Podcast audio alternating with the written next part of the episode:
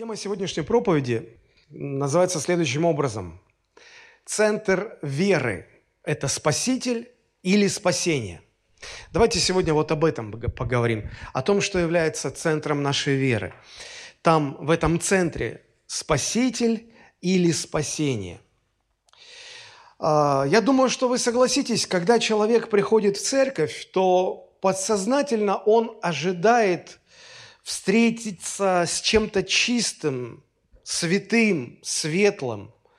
И это правильно, потому что мы идем в церковь, а, чтобы найти Бога. Бог ассоциируется всегда со святостью, с чистотой. В нем нет никакой неправды, в нем нет никакой грязи. Это так и есть, да.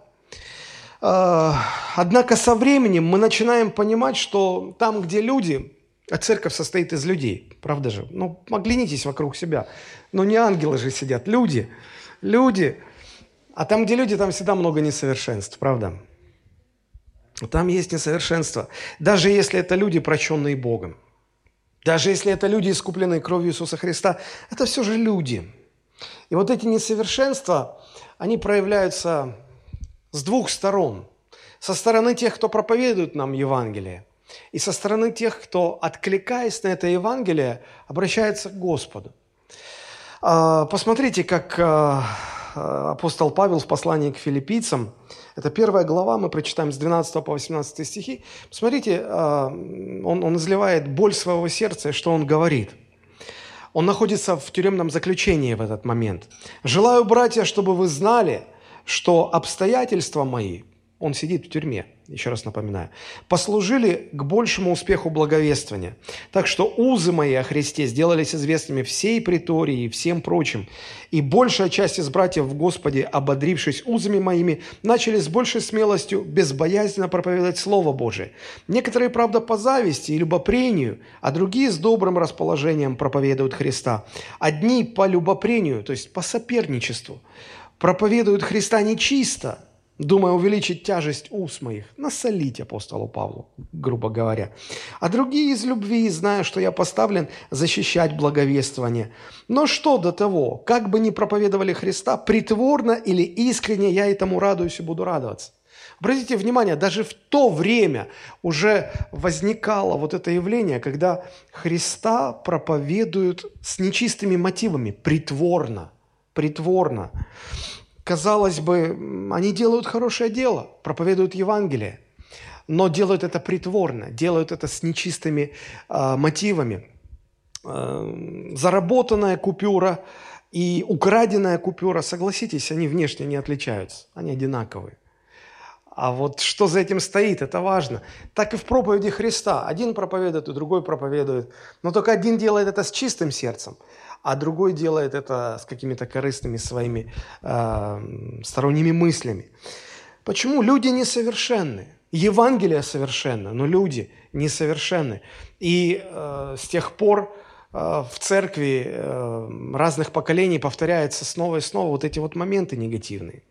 Однако не только проповедовать Христа можно притворно, можно притворно обратиться к Богу. И если вы откроете вместе со мной книгу пророка Иеремии, 3 глава, 10 стих, то мы там находим такие слова. Господь говорит, «Но при всем этом вероломная сестра ее, Иудея, не обратилась ко мне всем сердцем своим, а только притворно, говорит Господь». Здесь Господь обличает э, израильское государство. Мы помним, что после Соломона оно разделилось на две части, на северную, которую называли Израиль, и на южную, которая именовалась Иудеей. И вот, обличая и север, и юг страны, э, Господь э, говорит вот эти слова и обращает внимание, что Иудея, она вроде бы обратилась к Господу, но сделала это притворно. Как и сегодня люди – иногда притворно обращаются.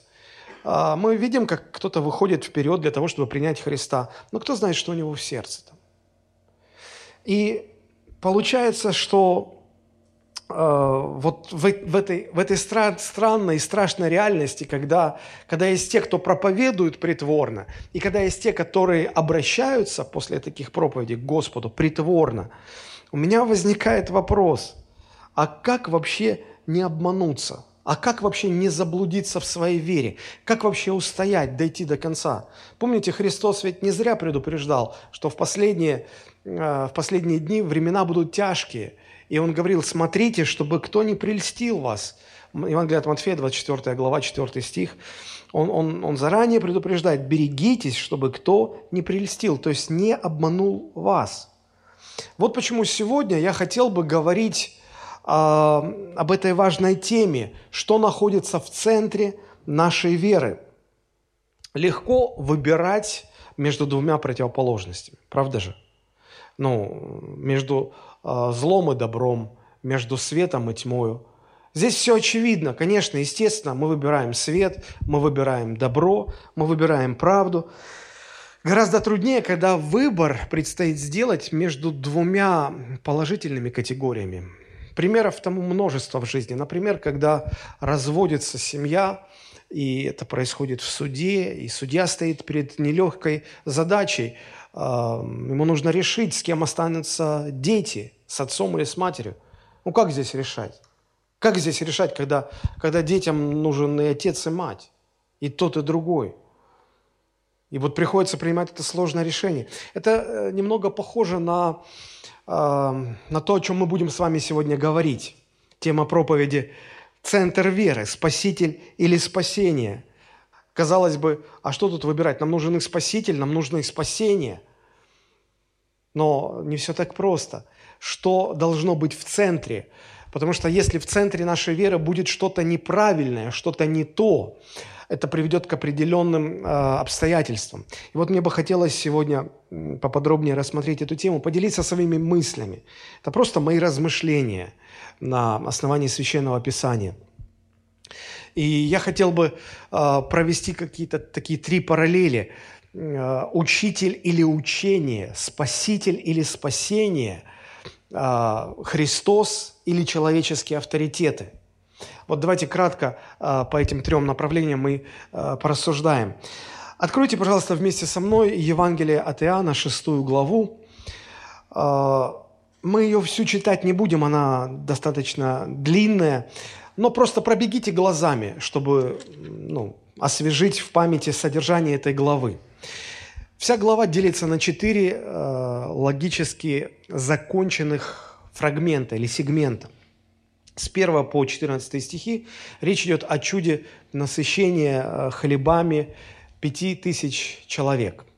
Далее, с 15 по 21 стихи описывается, как Христос ходил по воде. Это была ночь. А, с 22 по 59 стихи а, описан разговор, который произошел между Христом, фарисеями, иудеями. Они находились в синагоге. И Христос как раз-таки говорил вот эту свою странную, непонятную речь о том, что нужно есть его плоть, нужно пить его кровь. И народ не мог понять вообще, что происходит, почему он такие странные вещи говорит. И с 60 стиха и до конца главы описаны последствия, то, как люди реагировали на это странное учение. А, большинство учеников просто ушли, перестали ходить за своим учителем. А Христос, когда обращался к 12 апостолам, говорит, не хотите ли вы уйти? Они говорят, нет, мы останемся с тобой. Хронологически, вот эта шестая глава покрывает э, два полных дня и одну ночь между, э, между ними. А, так вот, посмотрите, э, посмотрите, первый день э, это было близ э, окрестностей Тивериады, где Христос э, совершил это чудо, Он накормил э, тысячи людей, тысячи людей. Но перед тем, как Он их кормил, мы знаем, да, что Он с утра до вечера учил их. Он проповедовал Евангелие, Он объяснял в притчах что такое Царство Божие.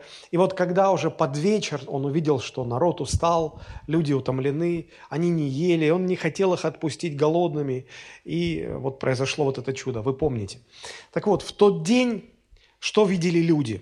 Они э, видели учителя, который для них был понятен, который для них был э, приятен, потому что он говорит интересные вещи, он исцеляет больных, он их кормит, он чудеса совершает. И они на протяжении целого дня слышали учение, тоже понятное учение о добре и зле, о том, что правильно, неправильно. То есть в тот день, первый день, который освещает шестая глава, люди видели понятное учение и понятного учителя, если вот так мы сформулируем итог. Наступает следующий день. Христос, мы знаем, что э, за ночь Он э, переместился в другой город, э, Он пришел в Капернаум, и вот в Капернауме Он вошел в синагогу, в городскую синагогу, и там в синагоге Христос э, начал говорить, Христос излагал свое учение. Здесь Он сказал вот эти слова, что кто не будет есть тело мое и пить кровь мою, тот не может быть моим учеником. И посмотрите, как люди стали реагировать. Э, шестая глава, 59 стих. Сие говорил он в синагоге, уча в Капернауме. Многие из учеников его, слыша то, говорили, какие странные слова, кто может это слышать? Кто может это слышать? И люди стали расходиться. И люди стали расходиться. Теперь давайте сравним а, вот эти два дня. Что, мы, что было во второй день? Во второй день учитель изменился? Нет, он был тем же самым. Но, согласитесь, изменилось то, что он говорит. Учение было другое, непонятное, соблазняющее. А, люди не могли вообще как-то понять, что с этим делать. И а, если мы немножечко утрируем, то можно сказать, что во второй день было непонятное учение и все тот же самый учитель. И если мы э, сравним а, что изменилось и каким результатом это привело, то нетрудно увидеть, что как только поменялось учение, потому что Спаситель не изменился, он был тем же самым, как только поменялось учение, люди решили, что они больше не будут следовать, следовать за этим учителем. А вопрос, что было в центре веры у этих людей, учитель или учение? Учение учение. Потому что как только поменялось учение и поменялось их решение, они перестали следовать за этим человеком. Здесь интересно посмотреть также на реакцию 12 апостолов. Если мы посмотрим 66 стих и ниже, смотрите, написано, с этого времени многие из учеников его отошли от него, от Христа, и уже не ходили с ним. Это то, как прореагировали многие из учеников. 67 стих. «Тогда Иисус сказал 12, не хотите ли и вы отойти?» И посмотрите, как реагируют ученики. Симон Петр, ну, он всегда отвечал за, за всех, формулировал общественное мнение и говорит, «Господи, кому нам идти? Ты имеешь глаголы вечной жизни, и мы уверовали и познали, что Ты Христос, Сын Бога Живого». А теперь сравните с реакцией э, тех учеников, которые ушли – Многие из учеников его, слыша то, говорили, какие странные слова, кто может это слушать? Итак, те, которые ушли, они э, смотрели на что? На учение. Центре их внимания было учение. А апостолы, когда Христос им предложил, не хотите ли вы уйти, они не стали говорить ничего про учение, они стали говорить про Христа. Они говорят, а куда нам идти? Ну, ну мы же уверовали, что ты Спаситель. Ты Мессия, ты Бог. У тебя глагола вечной жизни. Ты-то не изменился. Да, нам непонятно это учение, но ты-то не изменился, и поэтому наше следование за тобой не меняется. Мы остаемся с тобой. У одних фокус внимания был на учении, у других фокус внимания на учителе. У одних в центре их веры было учение, у других в центре их веры был учитель. Казалось бы, и то, и другое важно. Важен и учитель, важно и учение. Это же не противоположности. И то, и другое хорошо. Зачем выбирать между двумя вещами? Но, но вы видите, что здесь есть нюанс. Если в центре внимания, если в центре нашей веры становится учение, рано или поздно мы, мы, мы можем уйти от, от Господа. Но если в центре нашей веры будет Христос, будет Спаситель, будет учитель, мы никогда э, не, не уйдем. Пока наше христианство строится на Иисусе Христе, мы его никогда не оставим. Он никогда не меняется. Слово Божие говорит, что он вчера, сегодня и во веки тот же. И он, если он не меняется, значит ничего не меняется в нашей вере. Мы всегда остаемся с ним. Мы продолжаем следовать за Христом. Мы не изменимся. Но если э, в нашей, э, в центре нашей веры э, учение, заметьте, я не говорю про лжеучение, я говорю про настоящее, истинное учение. Если в центре нашей веры даже истинное учение, настоящее учение, мы на опасном пути. Почему? Потому что э, следование за Христом пред, предполагает наше возрастание. Возрастание в вере, возрастание в познании. То есть мы идем от э, веры в веру, от одного познания к другому познанию, от одного учения к другому учению. Учения будут меняться. Какие-то учения для нас э, уже осмыслены, поняты, простые, понятные, как дважды два, как таблица умножения, как э, азы веры, как азбука. Но какие-то учения для нас еще не открыты, правда же? Что-то непонятно. А есть такие, которые, прикасаясь к которым, мы начинаем даже переживать. Они нас смущают, они нас ну, ну, мы не можем их охватить, мы не можем их осмыслить. Помните, Христос на вечере, последний с учениками, говорит, я много что имею вам сказать, но не могу сейчас сказать, потому что вы не можете вместить. Всегда есть тот потенциал, который, который предстоит нам только раскрыть, который нам, тех учений, которые предстоит нам познать, понять, осознать.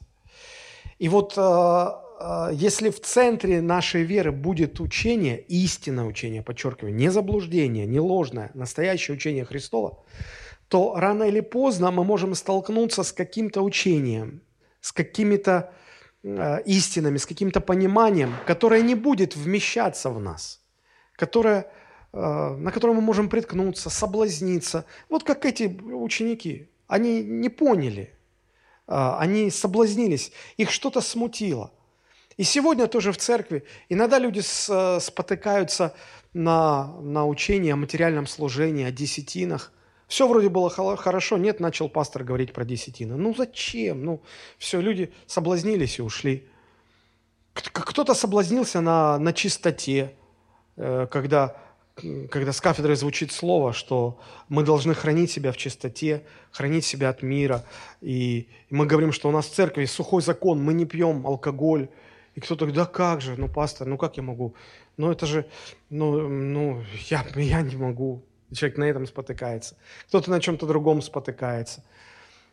А, на учении. Пока в центре нашей веры какое-то учение, это только вопрос времени, когда мы споткнемся. Поэтому, а, чтобы устоять в вере, чтобы дойти до конца, необходимо, чтобы в центре нашего христианства а, было не что иное, как личность самого Иисуса Христа – сам Иисус Христос. Он как личность. Мне вспоминается знаменитая а, фраза Достоевского. Размышляя о христианской вере, Федор Михайлович, ну не наш Федор Михайлович, а Достоевский Федор Михайлович, в одном из своих писем формулирует собственное исповедание веры, исповедание Спасителя. И вот э, в устах по-настоящему верующего человека, которым и был Достоевский. Эта фраза звучит э, довольно странно. Эта фраза звучит даже несколько искусительно. Как, когда много лет назад я первый раз прочитал эти слова, я, я вам признаюсь, я вообще не понял Достоевского. Я подумал, что он, ну, как его можно назвать христианином? Но он странный, по меньшей мере он странный. Так вот, вот какие слова он а, написал. Вдумайтесь. А, цитирую, «Если бы кто мне доказал, что Христос вне истины, и действительно было бы, что истина вне Христа, то мне лучше хотелось бы остаться со Христом, нежели с истиной». Если вы читали а, роман «Бесы», то эта мысль там присутствует, даже а, усиленная. Там, там стоит такая фраза «Если бы математически доказали вам, математически, ну, это математика точная наука, доказали, что а, истина вне Христа. И Христос вне истины. Вот истина, а вот Христос, они не пересекаются. И вот Достоевский говорит, если бы так было, то я бы, я бы выбрал Христа. Мне такая истина без Христа не нужна, я бы выбрал Христа. Очень сложно это понять, очень сложно в этом разобраться. Но а, я думаю, что к концу проповеди, когда мы будем идти от одной мысли к другой, а, я вернусь к этой цитате, и мне кажется, она вам уже будет не так непонятна, не так далека, как сейчас. Фактически а, апостолы, вот эти 12 учеников Христа, да, 12 апостолов, они поступили точь-в-точь точь по словам Достоевского. Ну, ну посмотрите, вот этот странный разговор о плоти и крови Спасителя, он, еще раз подчеркиваю, он произошел не на улице – он не с простым, необразованным людом э, на эти темы разговаривал. Разговор состоялся в синагоге. В синагоге всегда есть старейшины, в синагоге всегда есть книжники, есть фарисеи, есть руководитель синагоги, есть люди, которые внимательно следят э, за тем, чтобы Слово Божие ну, ну, не искажалось, Слово Божие было в почете, в уважении – и вот э, когда в синагоге было представлено это странное учение, то авторитетнейшие люди, начальники синагоги, э, книжники, люди науки, богословия, ну, они убедили всех, они, они сказали, слушайте, этот молодой раввин по имени Иисус говорит нечто неудобовразумительное, но не может такого быть. И они убедили народ, что вот этот Иисус к истине никакого отношения не имеет. И вспомнили еще другие случаи и говорят, а помните, он а, в субботу исцелял больных. А мы же знаем, истина говорит, что в субботу никакого дела делать нельзя. Ну вот же ж истина. А вот этот Иисус в субботу, он и позволяет колосья срывать, он и позволяет людям исцеляться, и, и он, он делает, что хочет. Вот истина, а вот ваш учитель. Это разные вещи, они несовместимы. И вот многие ученики, удостоверившись или приняв на веру вот э, эту позицию вождей народа своего, они перестали ходить, потому что они, как люди истинно верующие, всегда ассоциировали себя с истиной. Мы за истину, мы за истину. А этот человек непонятно, что говорит.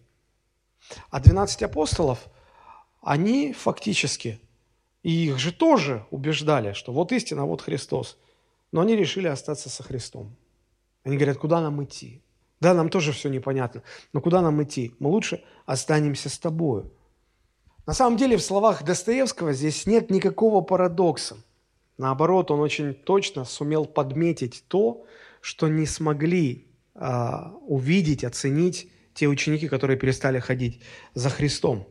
Они не смогли увидеть, что в центре в центре нашей веры должна быть личность Иисуса Христа и наши личные с Ним взаимоотношения.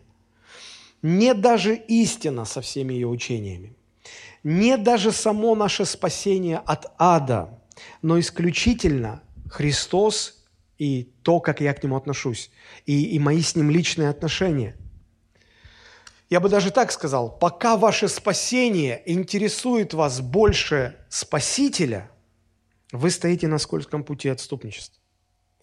Пока ваше спасение или поиск истины, или еще что-то другое, пока вот все это интересует вас больше самого Спасителя, вы стоите на скользком пути.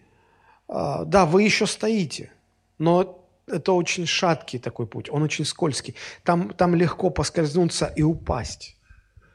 Поэтому мы увидели здесь, а, когда, когда стоит вопрос между выбором – Э, вопрос выбора между учителем и учением, мы увидели, как большинство учеников выбирают учение и оставляют учителя.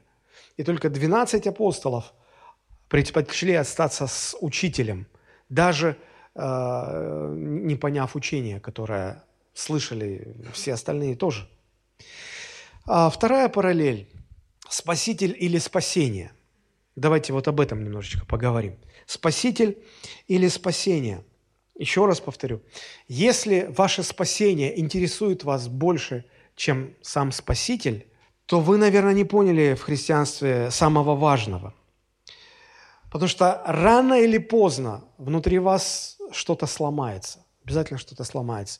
Пусть не, не явным, видимым образом, но, но, но в душе что-то точно произойдет. Мне приходилось видеть таких христиан, у которых в душе что-то сломалось. Я пытался поговорить с ними, я пытался как-то им помочь, но они даже не признаются. Я думаю, что они даже себе боятся признаться, что у них что-то надломлено внутри, что-то в сердце сломано. Они как потухшие головешки какие-то. Они даже не хотят об этом говорить. Я нашел в послании к римлянам очень интересную э, фразу, очень интересный такой вот, может быть, эмоциональный выпад апостола Павла. Ну, давайте вместе посмотрим его. Э, это 9 глава послания к римлянам с 1 по 3 стихи. «Истину говорю во Христе, не лгу. Свидетельствует мне совесть моя в Духе Святом, что великая для меня печаль и непрестанное мучение сердцу моим». Он говорит о своем народе. И, и дальше, посмотрите, как бы, как, как будто обрывается фраза, что великая для меня печаль и непрестанное мучение сердцу моему. И дальше он говорит, я желал бы сам быть отлученным от Христа за братьев моих, родных мне по плоти, то есть израильтян. Дальше он говорит, ведь а, от них же Слово Божие, ну, ну, Бог их выбрал как народ, от них и богослужение, от, от них все, от них все. Христианство-то пришло откуда? Из иудаизма. Корни-то там. И вот он говорит, «А, я так переживаю, мне больно за мой народ.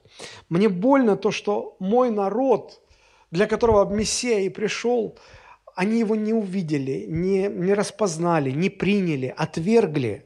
И вот Павел дальше говорит удивительные э, вещи. Он говорит, я даже желал бы, расстаться со своим спасением, пожертвовать своим спасением, если бы только это как-то могло помочь, если бы это только как-то поспособствовало тому, чтобы мой народ обратился ко Христу. Вот если бы, если бы мне сказали, что э, цена обращения твоего народа ко Христу – это твое спасение. Он говорит, я бы с радостью отказался, я бы с радостью пожертвовал – Согласитесь, сложно это понять. У меня вопрос. А в вашей жизни есть ли что-то, ради чего вы готовы были бы расстаться со своим спасением? Может быть, ради того, чтобы ваши близкие пришли ко Христу? Ваш муж, ваша жена, ваши дети, ваши родственники. Если в вашей жизни что-то, ради чего, если бы это было возможно, конечно, если бы это как-то помогло, вы бы не задумываясь, отдали свое спасение. Я думаю, что большинство современных христиан ни за что не согласилось бы отдать свое вечное спасение от ада. Ни за что.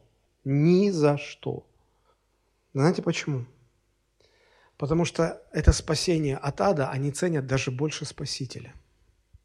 Спаситель всего лишь средство для получения этого спасения. Вся ценность в этом спасении – Такие люди готовы потерять Спасителя, но не готовы потерять спасение. Они боятся. Они боятся умирать, они боятся ада. Они боятся вечность провести в аду. Они готовы где-то пожертвовать даже Спасителем, где-то предать его. Я читал исторические э, свидетельства. Э, мы знаем, что первые столетия христианской церкви, они все сплошь были сопровождаемы э, жесточайшими гонениями римских, римских императоров. И власть Рима ставила христиан перед выбором. Либо ты отрекаешься от своего Христа, и мы сохраняем тебе жизнь. Либо, если ты остаешься верен своему Спасителю, ты умрешь. И их распинали на крестах, их бросали на съедение, на растерзание голодным зверям, звери по-живому их просто растерзывали. И вот э, были такие настроения в те времена, когда некоторые наставляли э, вот этих вот людей, которые были подвержены этим гонениям, они говорили, слушай, ну что тебе стоит? Ну ты этим вот язычникам необрезанным, ты им скажи, что ты отрекаешься от Христа. Отрекаешься. Христос-то тебя поймет. Ну, ты перед ними отрекись, потом вернешься в собрание, покаешься, этот, мы все за тебя помолимся. Господь все поймет, Он, он сохранит тебя. Можно по-разному к этому относиться, но э, я вот, э, вот в этих словах, в этих убеждениях я вижу такую легкую, спас... ну, люди так легко готовы пожертвовать Спасителем. Люди так легко готовы отречься от Него, предать Его. Э, только для того, чтобы ну, себя сберечь, себя сохранить, себя. Но не хочется же никому умирать. То есть спасение – это ценность номер один, а Христос – лишь средство для достижения этой цели. Псалом 72, 25 стих. Помните, о чем 72 псалом говорит? Псалом Асафа. Он начинается так. «Едва не пошатнулись ноги мои, едва я не упал, я позавидовал нечестивцам, как хорошо они живут, на работу не ходят, у них все устроено – а я, не напрасно ли я омывал в невинности руки свои? Не напрасно ли я хранил сердце свое от всякой грязи, от всякой нечистоты? я увидел, что те, кто, кто хранят себя в чистоте, они как изгои, они терпят лишения, у них очень трудная жизнь. А те, кого Бог называет грешниками, они живут как, как, как я не знаю, как ну, самые обеспеченные люди. говорит, я не мог разобраться, не мог понять. И в середине этого псалма он говорит, я не мог это понять, пока не вошел во святилище, пока не уразумел конца их. И потом, когда все встало на свои места, вот тогда, 25 стих, посмотрите, как, а, как этот в начале этого псалма сомневающийся человек, как сейчас он рассуждает. 25 стих. Этот человек говорит, кто мне на небе? И с тобою ничего не хочу на земле. В современном переводе это звучит так. Кто еще мне нужен на небе? С тобой никто на земле мне не нужен. Давайте вот кратко разберем это. Кто еще мне нужен на небе? Другими словами, этот человек говорит, мне не нужны небеса, если там не будет тебя. Вдумайтесь, когда, когда этот э, Божий человек говорит, мне не нужны небеса, если там не будет тебя многим современным христианам как раз такие небеса и нужны, где будет все хорошо, а Господь, ну даже если я с Ним не встречусь там ни разу, ну не беда, ничего страшного. В конце концов, Он занятой, управляет всей вселенной. Чего отвлекать там? Мы тут вот с краешку, мы где-то тут у порога, мы тут, мы тут сами как-то. Ну, только бы не в ад, только бы не в эти вечные мучения – я, я, я слышал много раз, как, как вот звучат, звучит эта мысль. Да нам хотя бы у порога, да нам хотя бы чуть-чуть. Я говорю, э, я задаю такой провокационный вопрос. Я говорю, слушай, а ты бы согласился попасть на небеса, если бы за всю вечность Христос так бы ни разу тебя и не принял? Вот личную аудиенцию не удостоил. И, и я слышал, как люди говорили, да вообще не вопрос, вообще не проблема. Главное, что я на небесах буду. Я там увижу своих родственников. Я там поговорю с Давидом, с Моисеем. Там, там, ну, это же не ад. Кто еще мне нужен на небе? И с тобою никто на земле мне не нужен. То есть ничто земное неинтересно и не нужно, если я потеряю Христа. Вот это серьезный вообще вопрос. Павел а, готов был отдать свое спасение, но он не готов был предать Христа. Вот поймите, пожалуйста. Понятно, что все это гипотетически да, говорится, но Павел, Павел ни за что не согласился бы остаться без Христа, но он сам готов был отдать свое спасение за других, если бы это помогло. О чем это говорит? О том, что в центре его веры был Спаситель. О том, что в центре нашей веры – должен, должна быть именно личность Спасителя, не само спасение абстрактно как таковое. Я заметил, что люди, когда находятся в отчаянном положении, когда врачи поставили смертельный диагноз, когда выхода нет, когда ты понимаешь, что вот еще немного, и ты, ты умрешь, ты просто умрешь. А умирать, ой, как не хочется. И вот в таком состоянии люди начинают ценить избавление больше всего на свете.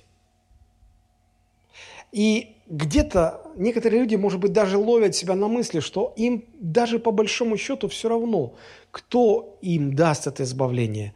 Бог, дьявол, черт, ангел. Какая разница? Умирать не хочется. Не хочется умирать, страшно. Хочется жить. Кто кто даст избавление, затем и пойду. Только бы не умирать. Вспомните Исава, который, как ему казалось, умирал от голода, хотел есть. И Иаков так ловко этим воспользовался и предложил, говорит, а давай сделку. Я тебе тарелку супа, а ты мне твое первородство. И Исав так ценил избавление от голода, что он готов был заплатить за это избавление что угодно – что попросишь? Душу? Душу отдам. Первородство? Первородство отдам. Отречься от Бога? Отрекусь от Бога. Да что угодно. И он с легкостью отдает что угодно, что бы ни попросил Яков. Послание к евреям в 12 главе автор этого послания э, предостерегает нас и говорит, наблюдайте, наблюдайте, наблюдайте, 16 стих. В том числе наблюдайте, чтобы не было между вами в церкви какого блудника или нечестивца, который бы, как Исав – за одну снеть отказался от своего первородства. Позвольте, разве Исав был блудником? Ну, его можно упрекнуть в разных грехах, но блудником он не был. В нашем понимании, да, вот в классическом понимании этого смысла. Нечестивцем? Ну, может быть, ну, ну, я уверен, он был много лучше э, других каких-то людей в своего времени, да? Почему вот он так назван? Блудник или нечестив? Нечестивец, который как Исав. Что в Исаве было такого нечестивого? И почему нужно наблюдать, чтобы, чтобы такого не повторялось больше в церкви, в общине? Это каких таких, как Исав, для которых спасение дороже Спасителя? Для которых избавление нормально, если будет достигнуто любой ценой – Спасение от чего угодно, избавление от чего угодно, от голода, от болезни, от смерти, от вечного ада. Наблюдайте, чтобы спасение не стало дороже Спасителя, чьим первородством Исав пожертвовал за, за миску похлебки. Такие люди названы нечестивыми. Итак, когда спасение важнее Спасителя, тогда не важно, кто это спасение дает. Кто даст, затем и пойдет человек. Кто даст, затем человек и пойдет.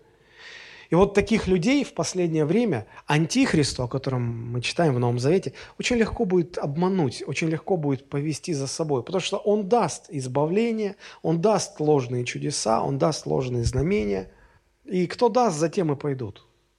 Поэтому вот, вот, вот насколько важно понимать, чтобы в центре нашего э, христианства, чтобы в центре нашей веры был именно, была личность Спасителя – даже не спасение как таковое, даже не истинное учение, а именно сам Он, сам Христос лично.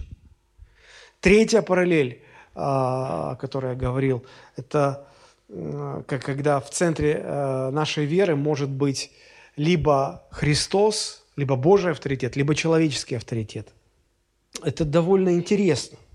Это довольно интересно. Я видел много раз, как люди присоединялись э, к поместной церкви только потому, что кто-то из их хороших знакомых тоже ходит в эту церковь. И когда спрашиваешь, а почему ты э, решил присоединиться к этой церкви? А потому что вот у меня там друг или подруга или родственник тоже ходит в вашу церковь, и он мне сказал, ходите, входите в эту церковь. И у меня мысль работает дальше. Хорошо. А что будет, если этот человек, из-за которого ты решил присоединиться к этой церкви, решит из этой церкви уйти. Догадались? Это тоже уйдет. Это я называю это люди-спутники. Тоже уйдет. Я с этим сталкивался много раз, когда спрашиваешь у человека, «А ты, ты почему уходишь? Но он же уходит. Он мне сказал, не ходить в эту церковь. Все, говорит, даже я разговаривать, даже вопрос, не, не надо ничего обсуждать. Все, вопрос решенный. я ухожу. То есть э, вы обратили внимание, что в центре веры у таких людей находится не Христос, не истина, а человеческий авторитет. Человеческие авторитеты. Посмотрите, как начинается, интересно, э, послание, первое послание к Римской церкви. Там 11-12 стихи. «От домашних хлоиных, пишет апостол Павел, сделалось мне известным о вас, братья мои, что между вами есть споры». Это уже огорчает апостола.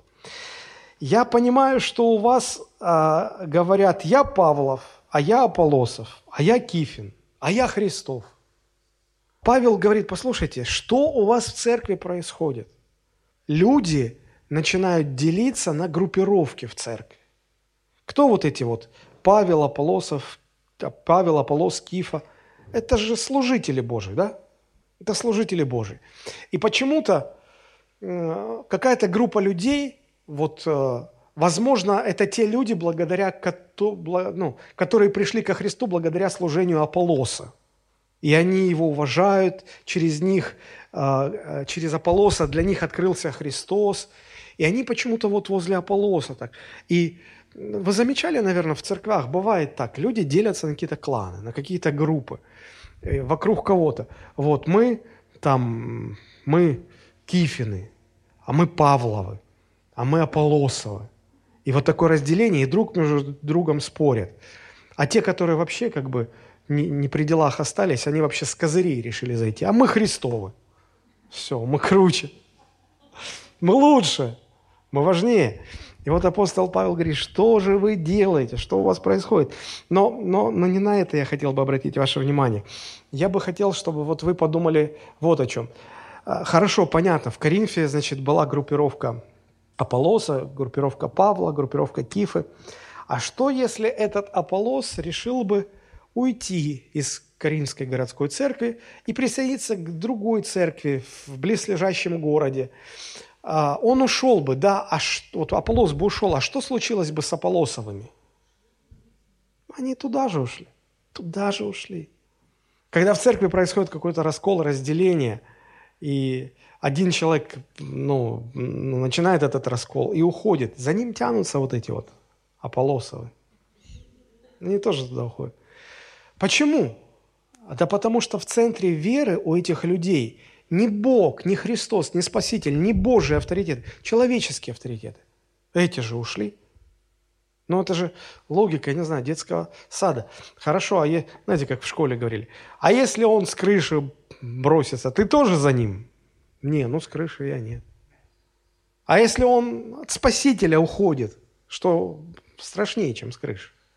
Ты тоже не, как нет? Да, да, с легкостью это все совершается. Апостола Павла возмущало такое христианство, поэтому он, потому что он никогда не учил полагаться на человеческие авторитеты. А, вот эта знаменитая его фраза, Галатам 1 глава, 8 стих – когда он говорит, но если бы даже мы или ангел с неба стал благовествовать вам не то, что мы благовествовали вам, да будет анафема. То есть анафема – это значит, да будет проклят, да будет проклят и отделен от, а, от церкви. То есть он всегда учил следовать людей за Спасителем, сверяя свою жизнь с Евангелием. Я понимаю, что для кого-то может быть странно то, что я сейчас говорю, когда я говорю, э, что если выбирать между Христом и истиной, я бы выбрал Христа. И многим кажется, что если так я говорю, то я как бы принижаю ценность истины. Я попытаюсь вам объяснить, что я не принижаю совершенно ценность истины. Она на своем месте, она, она чрезвычайно важна. Но разница между Христом и истиной, знаете, в чем заключается? Я имею в виду истинное учение, истинное э, Слово Божие. Предназначение истины, истинного учения заключается в том, чтобы привести нас ко Христу. Привести ко Христу. Это э, истинное учение – это как правильная карта, которая ведет нас э, к пункту назначения, где мы собираемся встретиться с очень важным для нас человеком – так вот, если у вас есть эта правильная карта, которая проведет вас по правильному маршруту, и вы точно попадете в нужное место и точно встретитесь с важным для вас человеком.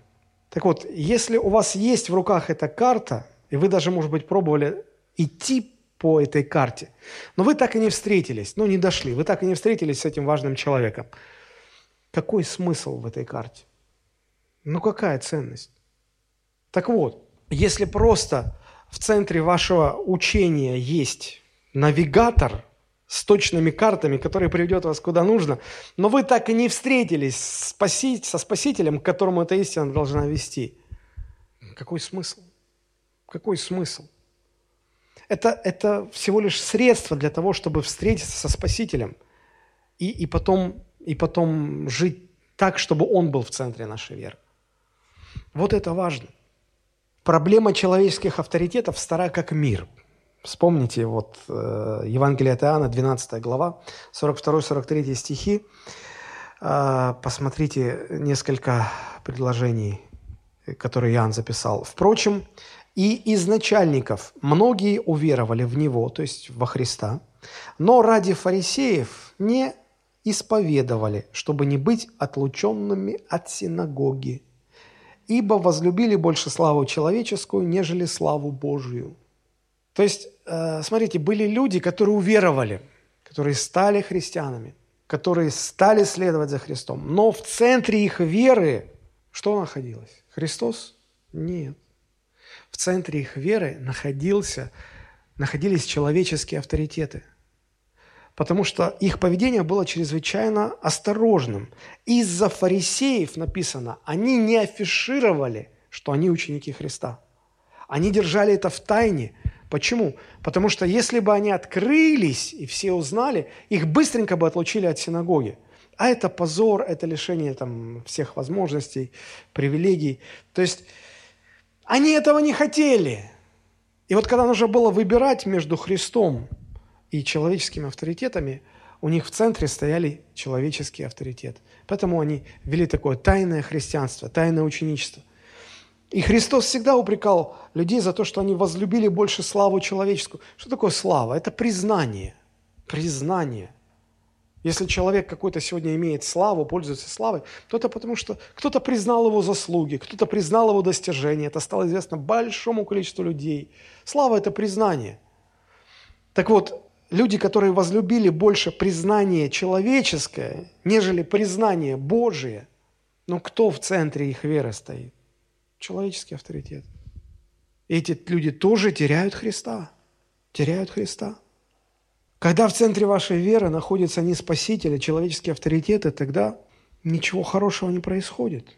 Вам становится стыдно, что вы верующий человек. Вы прячетесь от людей, вы стесняетесь Евангелия. Вы стесняетесь кому-то сказать, что вы верующий.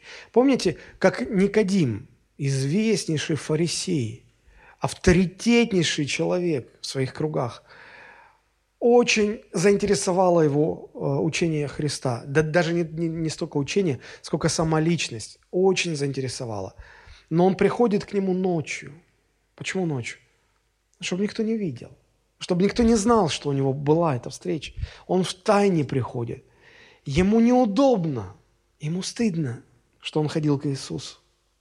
И вот если вы стесняетесь Евангелия, стесняетесь, боитесь, что кто-то из людей узнает, что вы ходите вот в эту церковь, не в православную с куполами, с крестами, а вот в эту.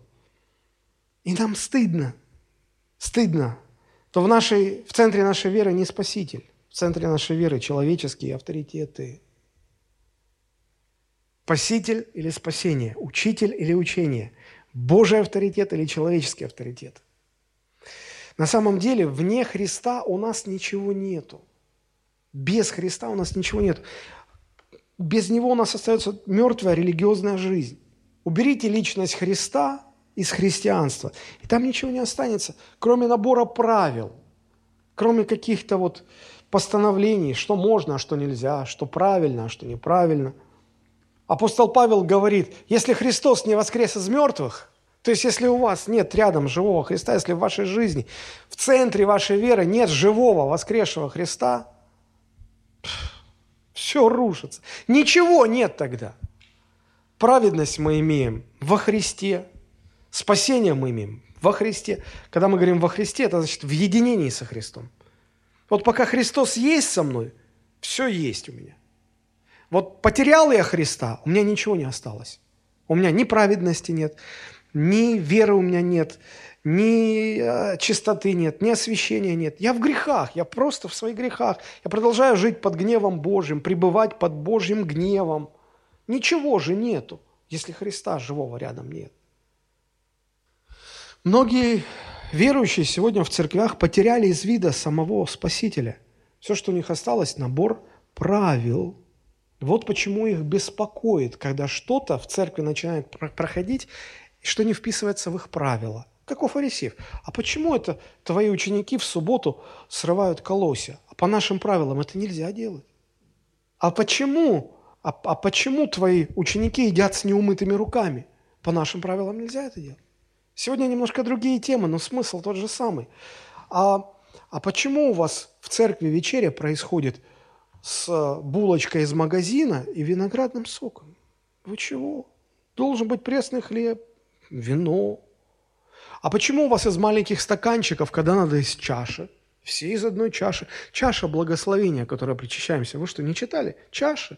Не чашечки, чаша. Ко мне приходили люди, которые задавали вопрос, когда мы собирались еще там, в бизнес-центре Олимпийский, по воскресеньям, говорю, «А почему по воскресеньям собираетесь? А, Господь осветил субботу. Да что ты будешь делать? Вот теперь в субботу мы встречаемся. Да. Вот. И их интересуют вот эти вот моменты. Я слышал, как ну, в советские еще времена, когда церкви были в подполье, сколько было вот этих правил. В одной церкви считалось, э, что э, ну, пользоваться пуговицами на одежде – это признак того, что ты любишь мир. Это мирское. Это, это в одном из своих интервью рассказал пастор Александр Шевченко. И э, у него спрашивают, а как, как ну, он, он разговаривал с этим человеком, он говорит, а как вы обходились-то? Говорит, ну что, мы находили какие-то палочки, веточки, мы их зашкуривали, делали из них подобие каких-то пуговиц, пришивали. Вот, и так вот, э, это же не, ну, не магазинная пуговица, да, не, не мирская пуговица, а вот природная. Вот. А, значит, были церкви, где галстук нельзя было носить. Когда спрашиваешь, почему, я еще застал это время, на полном серьезе. Они говорят, как, Олег, ты что, не понимаешь? Галстук, у него это, это стрелка вниз указатель. Это указатель в ад. Ты вот вышел, проповедник, с галстуком, и у тебя он указывает в ад. Чему ты людей научишь с таким галстуком? То есть, вы понимаете, я мог бы таких еще вот казусов массу рассказать, но когда, когда личность Христа теряется из виду, нас начинают волновать вот эти вопросы. Пуговицы, галстуки, а, булочка из магазина, там что-то еще – какой, какая одежда христианская, какая не христианская. Доходило до того, что даже в церквях устанавливали, что длина юбки должна быть такое количество сантиметров. Все, что короче, это мирское. Все, что длиннее, это слишком свято. Ну, то есть, ну, вообще просто, какая музыка допустима в церкви, какая недопустима. На самом деле очень легко понять, является ли Христос центром веры у человека или нет. Это не трудно. У кого в центре его веры Христос, те по каждому вопросу обращаются ко Христу. И говорят, мне надо об этом помолиться.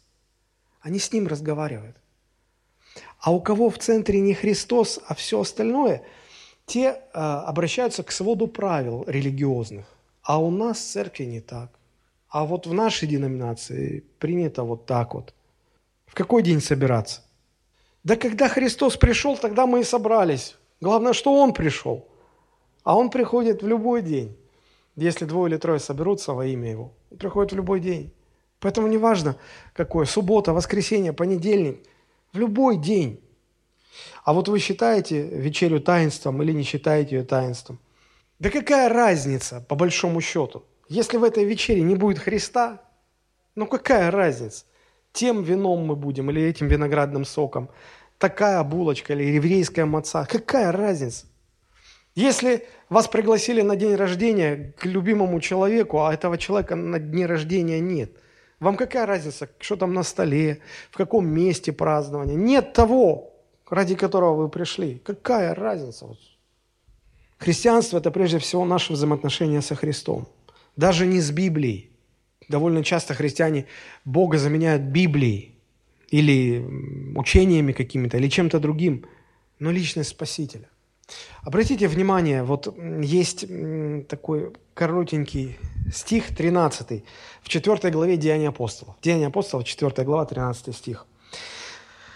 Когда э, Петра и Иоанна э, значит, арестовали и привели в Синедрион, это такой верховный церковный суд, религиозный, наверное, суд, правильно сказать. И вот там разбиралось их дело. И посмотрите, 13 стих. «Видя смелость Петра и Иоанна, и приметив, что они люди не книжные и простые, они удивлялись. Между тем узнавали их, что они были с Иисусом.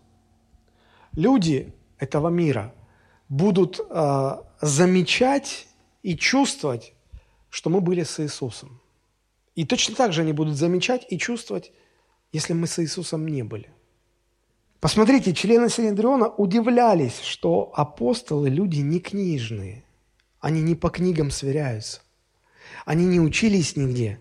Они не вписываются в их богословие, не книжные, а вместе с тем что-то в них есть, что такое, что-то такое.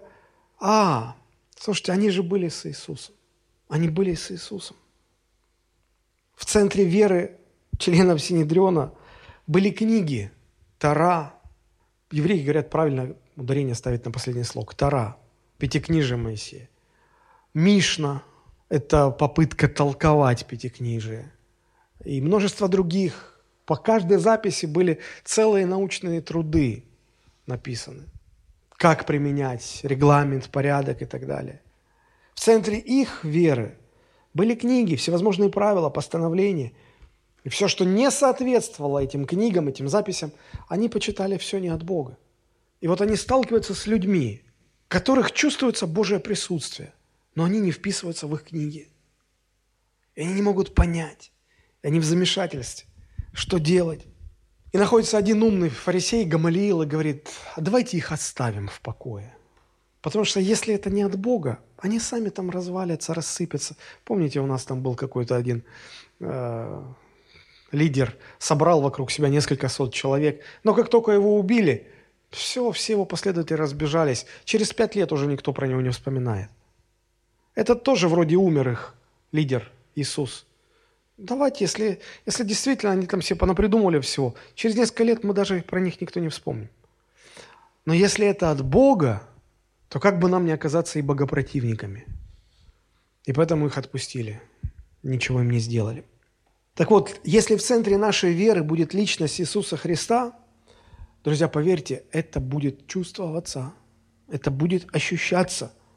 Неверующие люди будут замечать, послушайте, замечать не вашу веру во Христа, не ваши убеждения. Они будут замечать, что вы были с Иисусом. Вас что-то такое будет. От вас будет чем-то таким пахнуть, что-то такое исходить. Если, если каждый христианин будет регулярно проводить время со Христом, общаться с Ним, пребывать с Ним, то от этого человека будет чувствоваться, чувствоваться, что он проводит время с Иисусом. Знаете, когда вы приходите в какую-то квартиру, где вот только что стирали белье, развешивали, да, вот, но уже все собрали, и вот только закончили, вы зашли, вы же чувствуете, что тут вот белье развешивали недавно. Атмосфера чувствуется. Вот. Или э, эти э, шахтеры выходят из, из э, шахты после смены. Ну вы же видите, чувствуете. Они только оттуда. Вот так же и христиане, которые проводят время со Христом, у которых Христос в центре, и они с Ним общаются. Когда люди неверующие встречаются, они чувствуют, они это ощущают. Вот что нас будет отличать в этом мире. Не наша вера, но наше пребывание с Иисусом. А, я несколько дней назад выложил в Фейсбуке на страничке у себя цитату Чарльза Финни. Это один из а, божьих генералов. А, он принес очень большое пробуждение. Бог через него принес большое пробуждение. И вот эта цитата звучит так. Он, он подметил такую закономерность. Я озвучу. И озвучу почему. Потому что мне задали вопрос в комментариях. Итак, вот что говорил Чарльз Финни. Пока присутствие Божие есть в церкви, оно будет привлекать туда мирских людей. Как только Божьего присутствия не станет, мир начнет тянуть людей церкви к себе. Здесь этому человеку Божьему удалось подметить и сформулировать закономерность, по которой можно довольно точно определять духовное здоровье церкви. Если, по, по очень заметному показателю. По очень, ведь это же заметно. А, э, людей из мира тянет в церковь или людей церкви тянет из церкви в мир. Это же заметно, правда? Так вот, а, если мы видим, как идет отток людей из церкви в мир, это значит, а, Божьего присутствия в церкви, оно утеряно. Оно утеряно, и мир тянет к себе. Но если в церкви будет Божье присутствие, тогда мирских людей это будет привлекать, и люди будут на это, привлекаемые этим Божьим присутствием, они будут тянуться к церкви, они будут приходить в церковь.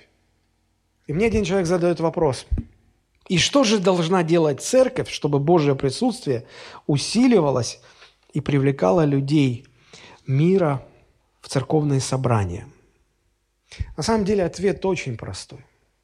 Я еще раз хочу подчеркнуть вещь, которую я всегда говорю, всегда повторяю. Церковь должна состоять из людей, которые проводят время с Иисусом Христом, ходят по жизни с Иисусом Христом.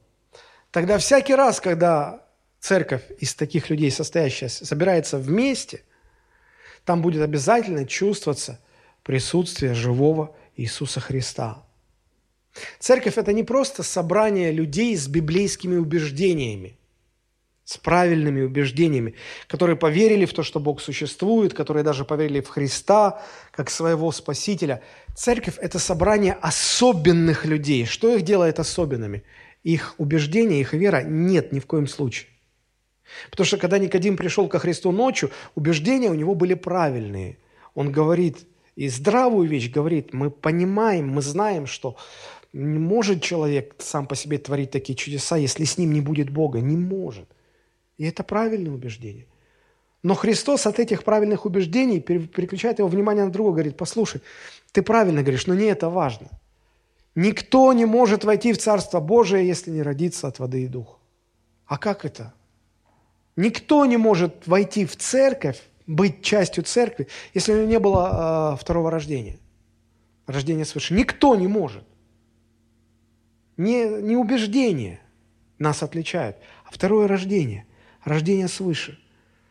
Я попробую привести такое сравнение. Оно, конечно же, несовершенное, но, но в какой-то мере оно даст понять.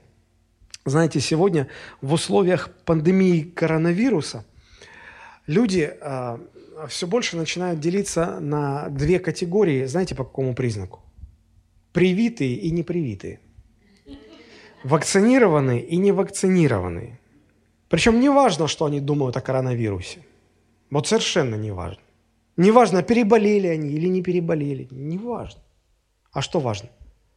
Есть у тебя в крови антитела, полученные от вакцины, или нет? Если есть, перед тобой открываются все радости этого мира. Путешествуй куда хочешь, посещай любые места, какие хочешь.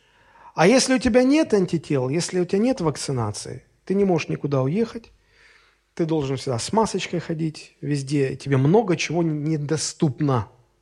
Так вот, очень несовершенное сравнение, повторяю, чтобы меня потом никто не обвинил. Так вот, в какой-то степени можно сказать, что Церковь – это собрание не просто людей с правильными библейскими убеждениями, а это собрание людей, которых Господь вакцинировал своей новой духовной природой. Вот что-то от Его природы попало внутрь нашего естества. Мы при этом можем ошибаться, заблуждаться или наоборот правильно во что-то верить. Это вторично.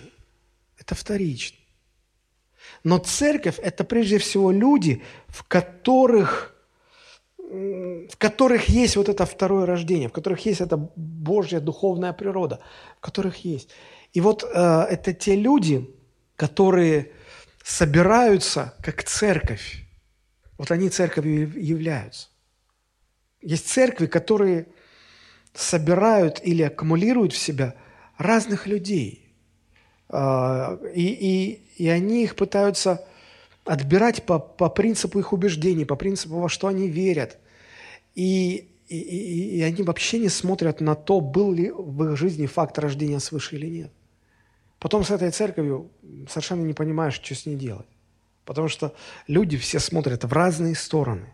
В них нет идентичности Христовой. Но, ну, допустим, допустим, что вот э, в церкви собрались люди, все до одного, они рождены свыше. В них есть эта Божья природа. Теперь, как вы думаете, почему Божье присутствие приходит в такое церковное собрание? По какой причине? Большинство, наверное, большинство думает так, но это из моих наблюдений.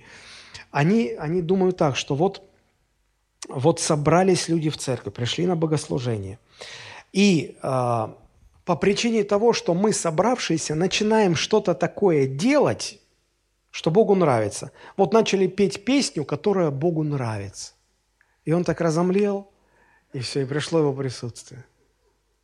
Или мы что-то сделали, и эти наши действия совместные вызвали его присутствие.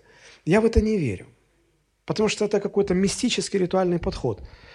Э, потому что в мистическо-ритуальном подходе важно соблюсти все детали. Помните, как, если кто-то смотрел э, в 90-е годы фильм «Пятый элемент», вот под конец фильма нужно было в определенные, определенные какие-то эти камни в определенной последовательности поставить, так, чтобы что-то совпало, пересеклось. Ну, то есть масса деталей, все, чтобы было правильно. При этом совершенно не важно, в каком духовном состоянии люди, которые это все делают. Вообще не важно. Важно, чтобы камни были правильные, они стали друг относительно друга в правильной позиции, и еще там звезды сошлись, и луна там как-то. Вот. И если все это будет, тогда вот высвободится Божье присутствие. Я в это не верю. Это мистика. Такого нет. Я верю в другое. Я верю, что Божье присутствие приходит в церковное собрание не от того, что мы собрались и вместе провели какой-то ритуал, который разжалобил Господа или, или как-то вызвал нам какие-то чувства, Он выдохнул свое присутствие на нас. Нет, нет, нет, нет, нет. Я верю вот что. Когда люди, которые составляют церковь, они каждый свой день живут с осознанием того, что Христос с ними. Каждый день, каждую секунду, каждую минуту – и они его чтят не только по воскресным там, собраниям или когда вот. Они его чтут каждую секунду, когда рассчитываются, когда обещают что-то сделать, когда заключают сделки, когда моются в ванной. Они, они осознают, он рядом, Христос рядом. Когда э, вечером садятся на кухне, и вдруг разговор заходит, ой, а ты видела вот эту сестру, она что-то как-то, а да, а вот этот как-то, и ты вроде как бы начинаешь включаться, да, как в притчах написано, слова наушника, как мед, как лакомство. И прям голод, и хочется так посплетничать. А ты понимаешь, а тут Христос, а вот Он тут, а Ему это не нравится, а, а мне это как мед. Что же делать? Что же делать? И ты чтишь Христа тем, что ты отказываешься сплетничать. Отказываешься сплетничать. И потом какая-то другая ситуация на работе. Ты директор предприятия, к тебе приходит главный бухгалтер и говорит, там, Олег Александрович, тут, понимаете, такое дело, вот тут мы сейчас можем там идти туда, ну, подмахнем там и по миллиончику нам. Если налоговая не узнает. А вы понимаете, тут Христос, Он уже знает. что делать. И вы чтите Христа тем, что говорите, я не буду в этом принимать участие. Я не буду. Олег Александрович, ну вы что? Вы что? Такие деньги уходят. Я не буду принимать в этом участие.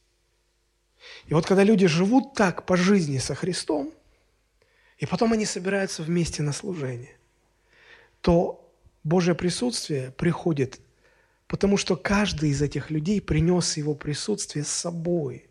А не потому, что, собравшись вместе, они что-то такое сделали, что обрушило Божье присутствие на их собрание. Нет! Каждый принес с собой что-то. Вот мы сегодня собрались.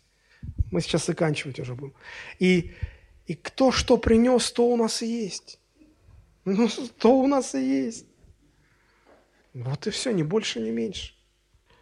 А теперь опять эта фраза Чарльз Финей. Пока присутствие Божие есть в церкви, оно будет привлекать туда мирских людей. Как только Божьего присутствия не станет, мир начнет тянуть людей церкви к себе.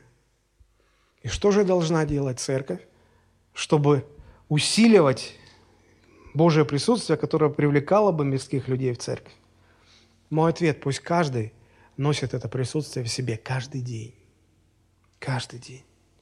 И когда мы собираемся на домашнюю группу, на церковное богослужение, просто в кафешке встретились случайно, решили там полчаса посидеть, попить кофе, пообщаться, мы носим это с собой, носим это с собой, носим это с собой. И тогда люди, войдя в такое собрание, они скажут, воистину, с вами Бог. Между тем узнавали их, что они были с Иисусом. Проверьте, что стоит в центре вашей веры. И начните с сегодняшнего дня ходить по жизни с Иисусом Христом, помня, что Он всегда рядом. И вы живете с этим осознанием каждый день. И вы говорите с Ним каждую секунду своей жизни. Ну, ну, не то, что каждую секунду, мы не можем, конечно, каждую секунду говорить, но вы осознаете это, вы живете с этим осознанием. И вот тогда вам уже, наверное, не будут так непонятны слова Достоевского. Я еще раз процитирую то, что он написал. «Если бы кто мне доказал, что Христос вне истины, и действительно было бы, что истина вне Христа, то мне лучше хотелось бы остаться со Христом, нежели с истиной. А как вам? Я не умоляю значение истины. Она хороший навигатор, чтобы дойти до Христа – но если этот навигатор просто лежит в машине, и мы им не пользуемся, ну какой смысл? Я предпочел бы остаться со Христом, а не с истиной. Хотя истина тоже важна.